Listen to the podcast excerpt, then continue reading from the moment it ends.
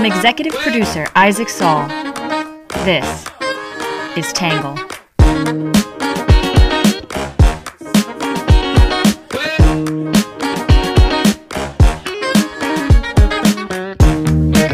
Good morning, good afternoon, and good evening, and welcome to the Tangle Podcast, a place where you get views from across the political spectrum, some reasonable debate and independent thinking without the hysterical nonsense you find everywhere else. I am your host, Isaac Saul, and on today's show, we are sitting down with a very special guest, Rabbi Mike Moskowitz.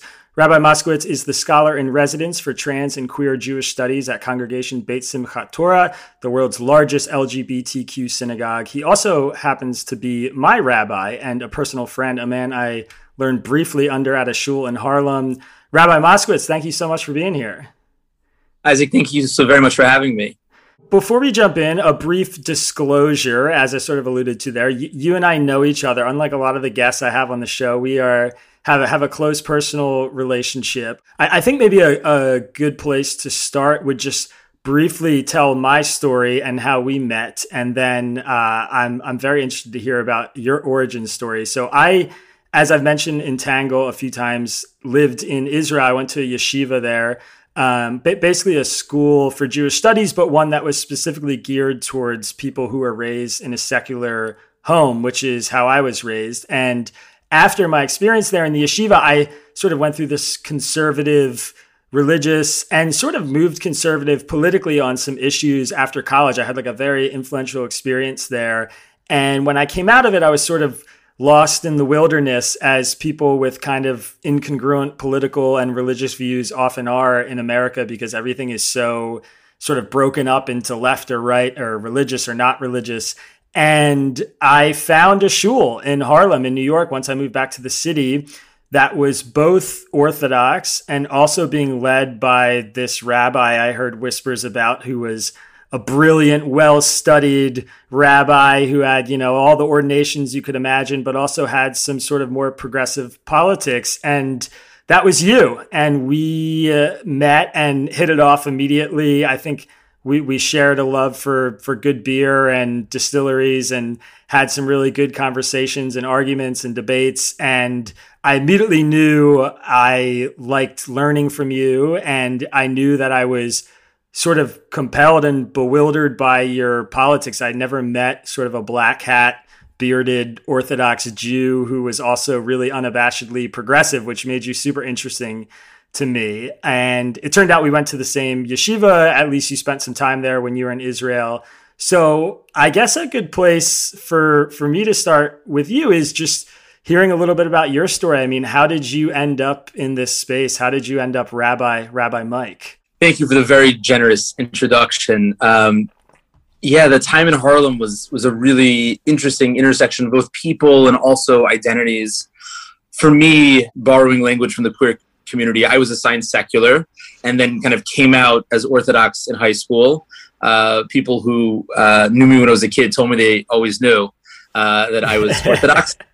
And um, really went on a right wing trajectory for about 20 years. From basically 17 to 37, I was very much in that world. I was employed by that world. I studied and became ordained in the ultra Orthodox, very right wing world. It's a very insular community. It's historically almost hermetically sealed from the outside world, which is one of the things that, of course, doesn't allow for, for progress to be able to enter and to, to kind of uh, incubate.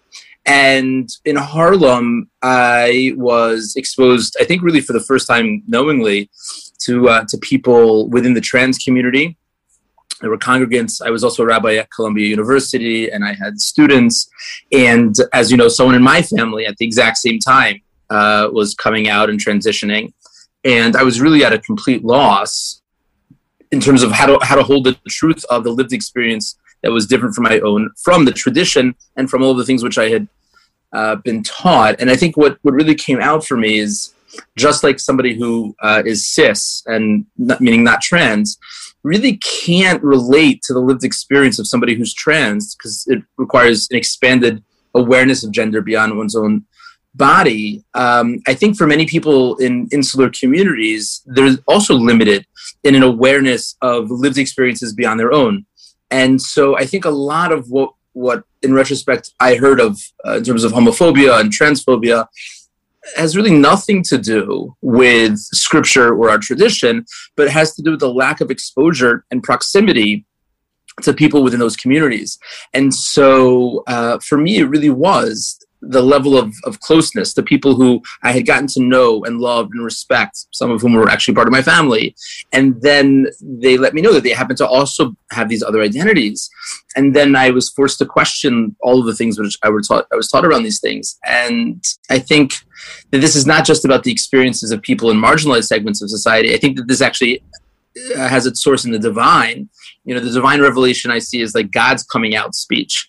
And um, unfortunately, just 40 days later, after um, Mount Sinai, when God told us about God's self as being kind of the one infinite source of the universe, just 40 days later, we're serving this golden calf and erasing God's identity and God's experience. And unfortunately, because in part of the way in which we treat God's children and we dehumanize them and as a result kind of uh, purge them of the divine image in which we're all created we've actually kind of forced god back into the closet because it's not such a safe space for god to be out as god's self because we have a hard time relating to things which are different than our own and god's experience is not a, is not a human experience.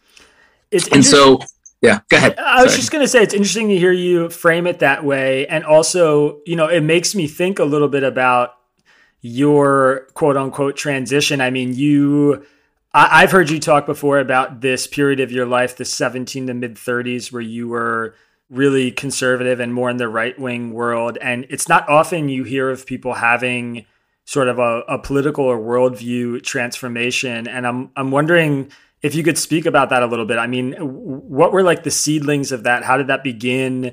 And and how was that process for you? Because I, I, I often try and be really open minded to the point where I will openly switch my position on something and say it's okay to evolve, it's okay to change, regardless of what direction you're going. But you don't always meet people who have a, a total political transformation, I guess. Yeah. I think we all adopt certain narratives that help us make sense of our role in a broader story and where we are and what we believe. We associate with things that don't necessarily have great consequences, like sports teams. It's just part of a way of like, this is who I am to the world, and I want it's important, you know, for, for people to know who I am. And there's nothing wrong with that. In fact, I think it's very healthy. And part of those narratives, I think, come with a deep uh, kind of tethering to a truth that validates and affirms that narrative. And then people start living lives where all of a sudden that that truth is questioned. And if you believe in that which is be- below the truth, right? For example, that gun violence is bad, and you're told the more guns, the the less violence. And then at some point you just are reading the news and it's like there's a lot of guns there's more guns there's more gun violence. Sometimes a person might say to themselves but i haven't actually changed what i believe. I believe that gun violence is bad but i was told a certain kind of story which now it's just harder and harder for me to believe is true. And i think that's really what happened for me that being told that you know uh, identities of, of gender identities of, of, sexual orientation is about you know deviations and perversion and desire.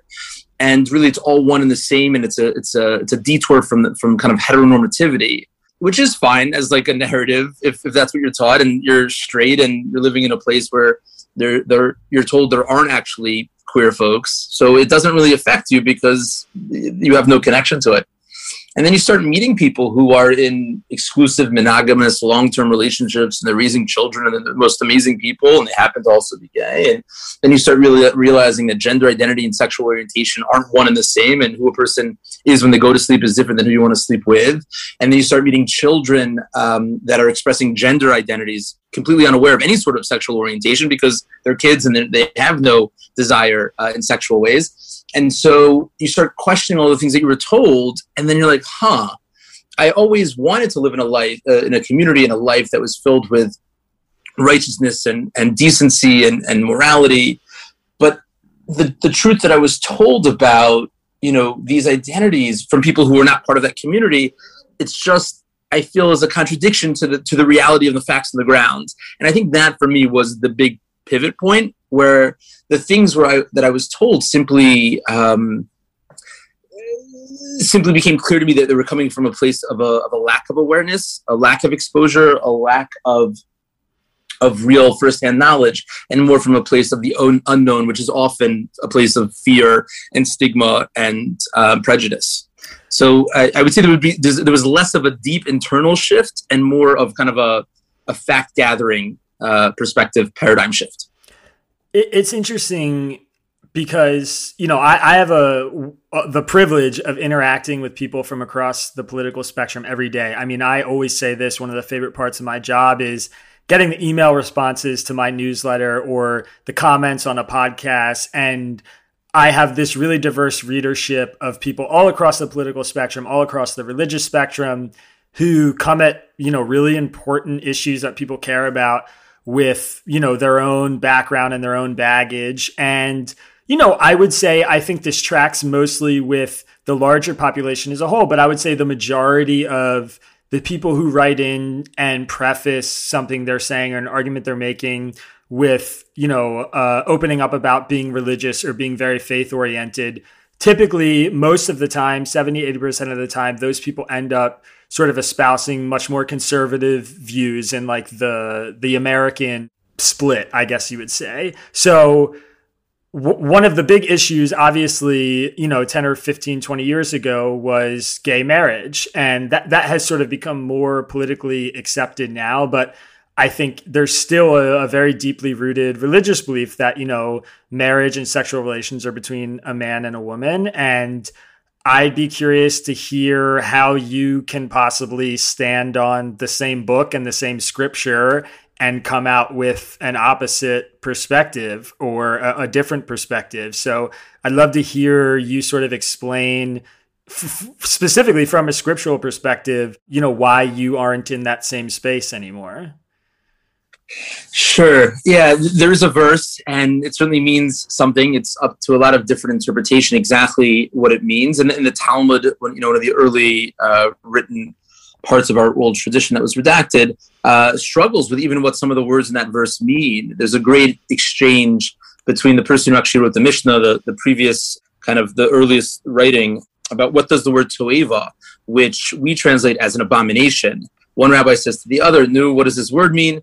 And the other one says an answer. The person says, "No, that's not right," and goes through a whole list of maybe it means this, maybe it means that.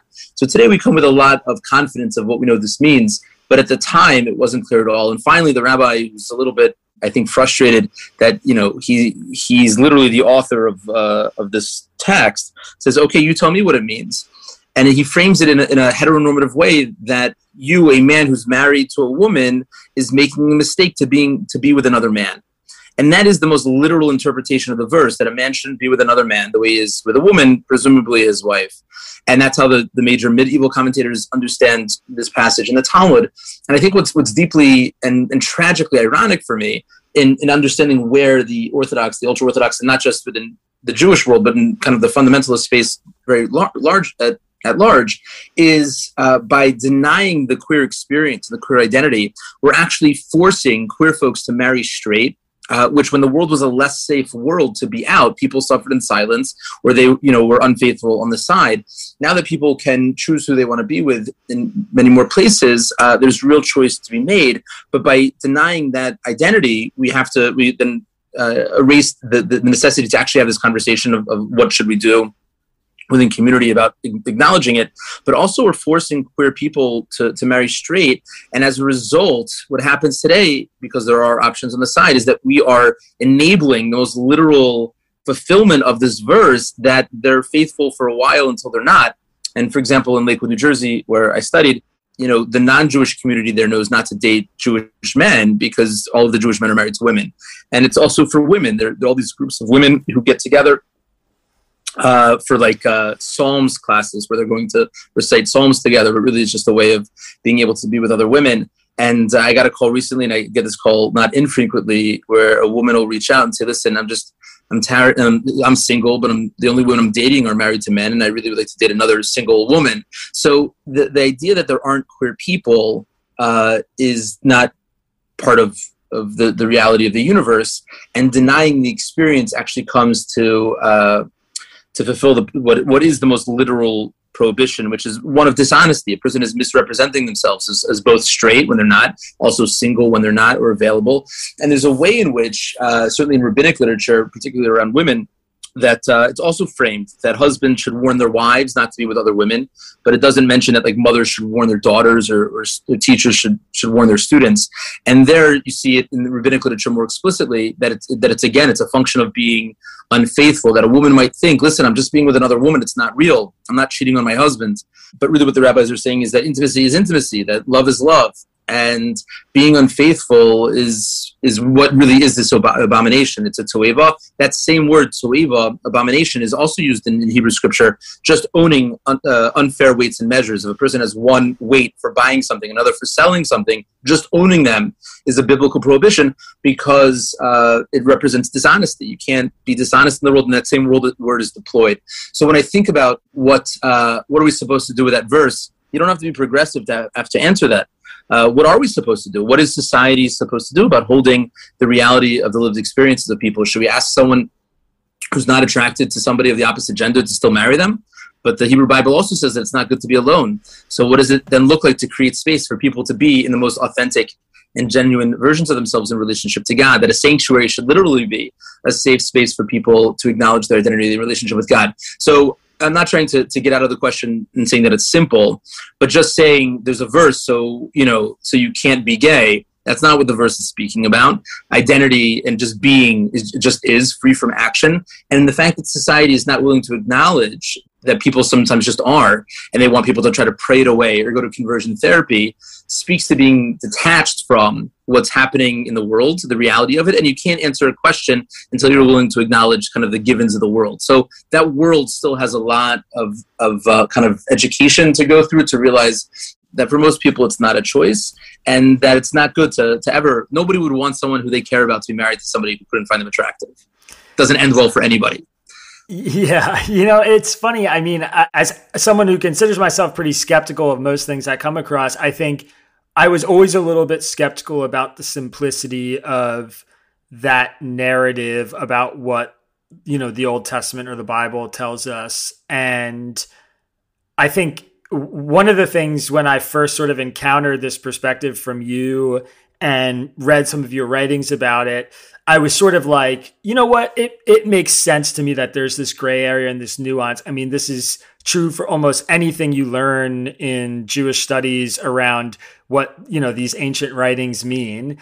But I will say I was quite surprised and quite sort of floored the first time I read you write about trans issues as they relate to scripture. And I was floored because I never would have imagined that that was something that was addressed or even alluded to. But you have made the case quite strongly that, in fact, it is, and that we have pretty specific and obvious writings you know in hebrew ancient greek whatever that are that are speaking to this and b- because it feels like such a new issue i was so blown away that this was out there and that you had sort of found like a narrative and a through line for that. And I'd love if you could maybe just speak a little bit about that too. I mean, about what we know about trans issues as they relate to the scripture. Yeah, I mean, the first thing to acknowledge is that as we see it today, it is relatively new, and we see that it's changing. You know, it's Pride Month, and the language from this year is just different from the language of last year. And one of the things about language is just that it's always more limiting than the experience. So I think the experience has always been there, and the way in which we've spoken about it has been different. But I think deep, like in a theological space, if we think about our origin story as humans, the very first person ever created was created in the image of God both male and female as that binary the, the poles. And then the person was split. In fact in, in genesis 1 god speaks to the individual in, in the plural. And so you know if god can use plural pronouns so can we. And then if we think about being created in the image of god when god doesn't have an image and that god has gendered attributes but god doesn't have a body. So like what does that tell us about you know kind of the meta question of where gender lies? I don't know that we have access to that information? You know is there a definitive moment in a person's personal transition which is so individualized uh, and simply different from each person that for some people it might involve hormones for others not? For someone who's gender queer and doesn't fit into the binary having a line that like okay now jewish law can see you as this you know crossing over to a new category I think there's a much more essential question, which is as a human, like, what's my role in being supportive? Like, what am I supposed to do as a person who doesn't necessarily understand to make sure that you're safe, that you're provided for, that you can be in a healthy and happy relationship with God and society and yourself and all of these things? So, in terms of trying to understand where gender lies, there's a lot of work we can do without having to answer that question, acknowledging the urgency of providing a safe space for people to be who they are in relationship with God. And so at the different intersections of kind of Jewish law and gender, there are different approaches. And so each one's a little bit different, but we certainly see um, it around conversion in particular. There's a, there's a great parallel between a person who, let's say, is assigned not Jewish and says that, no, really, I feel like who I am, my essence is, is among the Jewish people and uh, our tradition teaches that the souls of people who convert were actually there at Mount Sinai and just a function of time. So you have this similar language that a person was assigned one way and they come to realize this other. And uh, it's a gendered process that that men uh, transition uh, to Judaism. They convert with a certain kind of kind of procedure. Uh, some of it's shared, some of it's unique for men that uh, involves circumcision but it's clear the very first law in the laws of conversion speaks to if you have somebody uh, that doesn't have a penis to circumcise, they can still convert as a man. That it's actually body part specific and not gender specific. And so when we think about even gendered uh, based spiritual practice, which our tradition has a lot of, uh, to what extent is that not really about gender and really just about body parts um, and so I think we're, we are, as a society, going through a transition of trying to understand what this means and trying to um, make observations of uh, to what extent does the social construction of gender and different waves of feminism actually, you know, influence the way in which we see masculinity and femininity. But one of the things that's very clear is that God has these attributes, and that that's part of us being created in the image of God, and God doesn't have a body. So I would say it's very much an ongoing excavation of trying to uncover and discover the divine will and truth. And some of these questions are very difficult. But what's also equally simple is that people are people and that they need to be treated with respect. And we need to provide uh, the resources that we have within our tradition and within our community to better understand those needs. But in the process, we actually do get to understand God better because there's something about that awareness beyond the body that actually taps into more of God's identity, which exists free from a body within Jewish tradition. I can't help but wonder. I mean, you present these ideas in the spaces that you operate in. I, I, know at CBST, which is an LGBTQ synagogue, you're operating in a very progressive space, but you also have a pretty public profile. You know, you write, you publish stuff in the Jerusalem Post and all these newspapers, and you came up in arguably one of the most orthodox spaces in the world in Lakewood, New Jersey. I mean, what's the response been like to your transformation and to your progressive politics? Do you, do you run into anger and rejection? Are people inquisitive? They're interested about it. Are you are you bringing anybody to your side? Have you successfully converted any you know black hats like you into the more progressive space? How has that experience been for you? It's a great question. It's been a mix, uh, to be honest. I think certainly early on, people acknowledged there was a need, but nobody wanted to be the person who was in that space and um, kind of my coming out speech as an ally now a little bit more than five years ago at uh, at Old Broadway till now. I mean, it's a different world. The last five years, uh, it's it's not a tale of two cities. This is the best of times. It has never been better. Uh, within the Orthodox world, within the ultra Orthodox world. And um, I'm actually in Israel right now. And tomorrow I'm speaking at the Jerusalem Open House, which is the Jerusalem kind of LGBT center.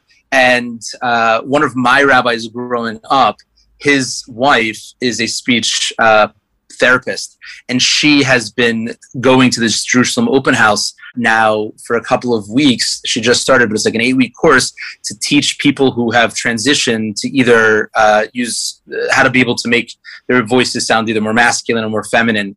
And her husband is a very famous rabbi here in Israel, is the author of, of important books. And um, they are huge supporters and they are deeply engaged in the space of allyship because in that in that space of ideas in um, in philosophical and theological spaces not everyone feels comfortable. But in the human space of like there are people who are suffering i think all good people are are empathic that, like that. And so i think one of the things that has changed more than my work kind of outwardly to the world is the way in which more and more people now know someone in their own lives who's trans or queer and you know, I think you know Harvey Milk spoke a lot about you know the greatest thing that a, that a queer person can do if they feel safe is actually coming out because it does it changes the culture. And so one of the things that we've seen now in the last five years is really I think everybody in the ultra orthodox world knows somebody in their family in their neighborhood, uh, you know, someone uh, of their friend's family uh, of trans experience. And so that kind of um, disruption to the narrative of, of denying it I think is is really powerful. So I would say as a default, people are uh, in opposition because that's been kind of the tradition until it's their kid, it's their sibling, it's their spouse, and then all of a sudden they need resources and perspectives, and so they reach out. But I would say there's a huge increase recently um, as the world, certainly in Israel, starts opening up a little bit more, where more and more rabbis are reaching out saying, "Hey, I have this student. He's lovely. She's lovely. They just came out to me as whatever. I, I want to be supportive. I don't have the language. I don't know what I'm supposed to do." So can you like, you know, I'm not going to necessarily agree. I'm not going to blah, blah, blah, but I would like to hear what you have to say because I, I want to be able to help this person. So as that continues to become easier for people to come out and say, hey, listen, I just, I am, I think, uh, I don't think these are going to be the same issues five years from now. So this is heading in the right direction. And uh, yeah, I mean, I have a lot of stories, people reaching out, wanting to have advice about what to tell parents of kids who, uh, you know, are, um, you know, whether the parents want to send the kids to conversion therapy or something like that. I just got a great phone call from a young woman. She was forced to marry this guy knowing that she was gay. They have a kid. They just got divorced. And um, she's now back into her, her parents' home in this ultra Orthodox community in, in New York and Monsey. And, um, you know, the parents are very much trying to be supportive and trying to navigate. And uh, it's a very sad story that's preventable, you know, once you can acknowledge these, these identities but the idea that you can move, that we as a as a world has moved from a place of like seeing the the queer experience as being an intolerable deviancy uh, to a tolerable deviancy, which is still horrific and offensive language. But now, like it's moved to acceptance and then celebration in so many places. The the, the biggest space in those four different marks are from the first two. And uh, once you're able to kind of tolerate, um, even though it's not ideal, it allows for you to get to know and appreciate and accept and then celebrate these experiences. And so those others kind of ideal spaces are um, are, are, being acquired at great speeds. I mean, the modern LGBT movement is just 52 years from Stonewall. It's interesting that last framing because it's a great segue into my next question, which I'm interested. I mean, you somebody comes to you who says that they're gay and they're in the ultra orthodox community as a rabbi and from that scriptural God believing perspective, is your teaching to them that, you know, I, I've heard it framed from some sort of moderate rabbis or moderate religious folks that okay you're you know this is a sin but it's a sin you know on par with Eh, all these other sort of lesser sins that people do every day. That's sort of like one framework for the conversation that I've seen is like we make this big deal out of people being gay when really that's just like our own obsessiveness with sex and that culture and our homophobia and that's why it's such a big issue. Or are you teaching them that like this actually isn't you, you know you sort of said like there's the tolerable deviancy to like this is eh, okay and like we are embracing this and celebrating this and that's a big jump to make. I'm just wondering how you handle that. I mean i think some people who are even moderates would still argue well the bible is pretty clear that you know being gay is a sin. And so when you approach these people are you saying you know like this isn't the best but it's okay? Are you saying like no this is wholly good for you? And and how do you talk about that with folks? I think it's a big uh, it's a huge fallacy in, in, the world that being gay is a sin. There's no scriptures to support that. Like being straight is not a mitzvah. You don't get you don't get points for being attracted to someone in the opposite gender. You don't get to demerits for being attracted to someone of the same gender. There's just no such thing. It's just it's not a category. We're attracted to the people that we're attracted to. It just it is what it is, and, and you're not punished or rewarded because there's no effort and each person is in a different space of uh, what they think God wants from them to do or not do as a result of the acknowledgement of that identity. So, in that space, there is, I would say, both the universal question that we all have to ask ourselves, like, what does God want for me, the result of my unique life experiences in this moment? And that's a struggle for everybody on a good day, regardless of your identity. It's just, you know, what am I, what am I here for? It, it's, a, it's, it's something that we should all obsess about. So for some people, they really feel like, look, there's a there's a definitive line of a particular action, and that's a line that I can't cross. And so when they say, Rabbi, listen, I just I don't want to be alone. I want companionship. I want. I'm like allergic to telling people what to do. Um, we're not here to, I don't think, to try to uh, force people into acting a certain way. I think we're supposed to offer perspective and guidance and access, and people can make informed decisions, but really take ownership and responsibility for their unique relationship with God. I mean, I, have had this, and it's happened so many times where a guy who's married to a girl, married to a woman, reaches out and is just so filled with shame, the shame of being gay, and completely feels exonerated from what should feel the, the shame and the guilt of actually being unfaithful. Like guys who have cheated on their wives with other men. Some have contracted things because there's not a lot of sex ed or health, so they're not using protection. But the, the shame and the guilt of just being gay as being worse than a particular action that was something that they made a choice about, being unfaithful and lying and being deceptive and all the things. And that's a that's a cultural piece that uh, has nothing to do with God. So when people come out as being gay, they're often carrying and like kind of actually encumbered by this sensation of like it's a sin of, to just be that like God made a mistake by putting me in this world.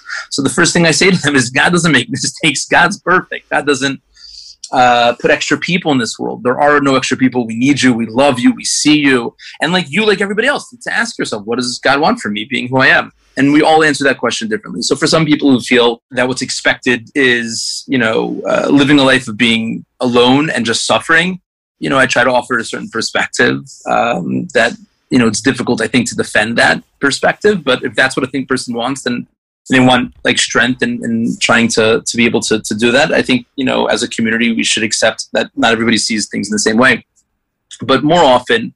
Uh, people are in a space of look I, I still have dreams of i wanted to have family and i want to have community and i want to all the things and so like what can i do to be supportive and so we we try to be supportive in, in letting people know which synagogues um, can they go to and, and, and not have to worry about homophobic speech but the idea that there needs to be like some sort of secret list of like which synagogues can you go to and not hear like you know it's it's insane that like you know a person of color should have to be told like listen there's just a lot of racism in this synagogue. You're not going to feel comfortable comfortable there. What kind of synagogue or house of worship can can can can these types of prejudices and and hate speech be condoned? So there's a lot of work to be done, and unfortunately, it's often placed, or it feels like it's being placed, on those who are marginalized. It's uh, the same thing. It's the same question around mass incarceration and, and voter suppression. That it's you know it's not the people with that have the power that are the ones who are being told that you need to act more responsibly. It's the people who are being dehumanized and objectified and marginalized that we're saying, listen, you know, we, we those who are already in places uh, without so much agency, need to somehow rally and combat these these big forces. So it's a struggle and it's real, but it does get better. And I think the more that people can tell their first per- person stories and narratives, um, you know, the more that people are able to connect with each other and really change the dominant culture. I could talk all night uh, or all day, as it is in my case. I know it's getting late over there. I really appreciate the time. I think, you know, I guess m- my closing thought or inquiry for you would be for people who are out there listening and sort of have their you know the, their religiosity and their faith informing you know certain more conservative social views i mean what's the what's the approach to re-examining that? I, I i'd love to hear how you did it. Not not that you know one way is is right or wrong. I mean i I think on these issues, obviously, I'm very progressive and very left, and I, I write pretty openly about that in my newsletter, um, especially LGBT issues, because I have so many friends and family who are gay or trans or whoever, and I love them deeply, and I'm going to protect them and fight for them. But I'm curious, you know, what what your starter thoughts are for people who are sort of interested in re-examining this stuff we're all works in progress and i don't know like what the end line is for for any one person of like this is the goal of who you're supposed to end up to be. But i think although many people might disagree with like what is the end goal i think we can look at where we are right now and equally feel like well this isn't okay. I'm not okay with this. Um, and so i think looking particularly at the places where i think it's like kind of the lowest hanging fruit for example forcing queer folks to marry straight? Like would you want that to be your sister or your kid or you know someone that you care about? Like i wouldn't want that to happen to somebody who i care about. So i think there's there's i mean this is one of the things that's happened you know around uh, police brutality and and other issues that regardless of like where you think the end thing the same thing with ice and immigration we've heard it and seen and it's been recorded so many horrific episodes that I think it's easy to say, well, this isn't okay. I'm not okay with this. So like we might disagree on the way in which we're supposed to get there, where the there is, but I think we can agree on this. So I think by examining what's wrong right now, and I don't think it's different from the Israel-Palestinian conflict, like we can all acknowledge, hopefully, the following givens. And we see like that's not what's happening now. So you know can we have this conversation? Because i think one of the things that happens particularly with young people that it's like this all or nothing like if you can't be a hundred percent then there's there's no space for you. I don't think that's how the world works. And i think real change by definition is incremental. You know even just a couple of years ago as as a person who's white you know being at a black lives matter rally felt uncomfortable and being an ally is often an uncomfortable and awkward space because it's predicated on the world being broken. If people aren't being dehumanized, then you don't need this other people standing up. And then at some point in the last couple of years, that awkwardness of, of standing up and re-examining and, and thinking about like what has my whiteness as an inherited kind of identity, what has that historically contributed to things, in what ways am I complicit, in what place, ways am I actually still benefiting from these things without acknowledging it.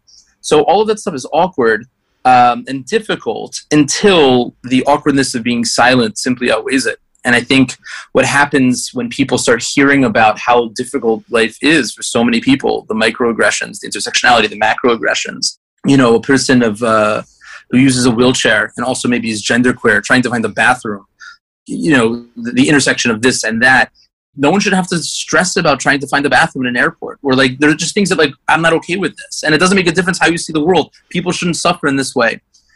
So i think the starting point is you don't want people to have to suffer right? Nobody wants people to suffer. Okay so here's an issue. You know what do, everyone should have safe bathroom access. You know when you take your kid to the to the movie theaters and the kid's like too old to go in the into the bathroom of, of the wrong gender but too too young to really go into a bathroom by themselves and the parent who's bringing them is the opposite gender like it's not everyone should have safe bathroom access. It's not about being trans or using a wheelchair. It's that we need to figure out a better way of being. So I think in those spaces we can say, listen, we don't have to agree on, on the things which are like further down, but there's really some very urgent pieces here. I think, you know, and this is the same conversation about like, is the world flat? Like, like there's all these bizarro conspiracies now about like everything. The givens are now variables. So like, can we bring it back to like, what's a given that you and I can really agree on? And like start from there because I think because everything is so divisive right now and that everything is an indicator or perceived as uh, if you believe this you also believe all these other things. It's just not true. Healthy people have nuanced and complex worldviews which are often very fluid and, and it's healthy to be able to say i don't know. You know i don't know. I like this person. I support this politician on these things but i'm actually a little bit disappointed on this and a little bit surprised about this and you know i wish they could do that and like that space israel in particular like are you pro-israel or pro-palestinian that's the choice. Uh, what kind of choice is that? I, I, can't support humanity. I can't support people having access and being safe. And like why can't we like have something that you know if your views on something that's so complicated can fit on a placard at a, at a protest eh, it's not it's not a starting point for a conversation. I think being able to to say i can love you as a human being like a brother, like a sibling, like a sister, and to say I think this idea is insane, but it doesn't take away the way in which I see you as a human being, and I want to understand how can such a good person have such a ridiculous view on something. Like that's a it's a lost art. Like people used to discuss these things at, at the core root of, of, of the world of ideas of like you and I believe in the same things in terms of an end goal. We don't want kids should have to worry about getting shot going to school. So like we can fight about whether or not more guns or less or fewer guns helps achieve that goal but now the givens aren't the same assumed givens anymore. And, and i don't know how we like recover from that but i would say that that the starting point is to come together to have that conversation. And as a rule i personally i try not to walk away till i feel like i can't walk any closer that we have to engage and engage and engage. And if it's not in the world of ideas it's over a cup of coffee it's at a concert it's at a bar it's you know it's it's in community. We, we try to to connect in different points of being human to say listen you're a good human but like this is nuts. So you know, if at some point a person says, "Yeah, I just I don't think the world's round. I think the world's flat. I don't think we ever went onto the moon." Okay, so we can't go on boats together and we can't watch. Like it's just okay. Like we can't. We just you know I don't know what to tell you. So I would say that that we're too quick to walk away, and when we walk away, the space between just continues to divide. Rabbi Mike Moskowitz, if people want to follow your work and keep up with you, what's the best way to do it right now? Sure, uh, RabbiMikeMoskowitz.com. I have about hundred articles there that I've published on these on these topics, and um, there's a few books. There's a book on allyship that we just put out called Chaver Up. I have a book, uh, Textual Activism, that came out a few years ago, and God willing, uh, in the fall, I'll have a new book called Graceful Masculinity. I love it. Thank you so much for the time, Rabbi, and uh, maybe we can do it again soon and get into some other issues. I'd love to. It is always a pleasure, my friend. Thank you so much for having me.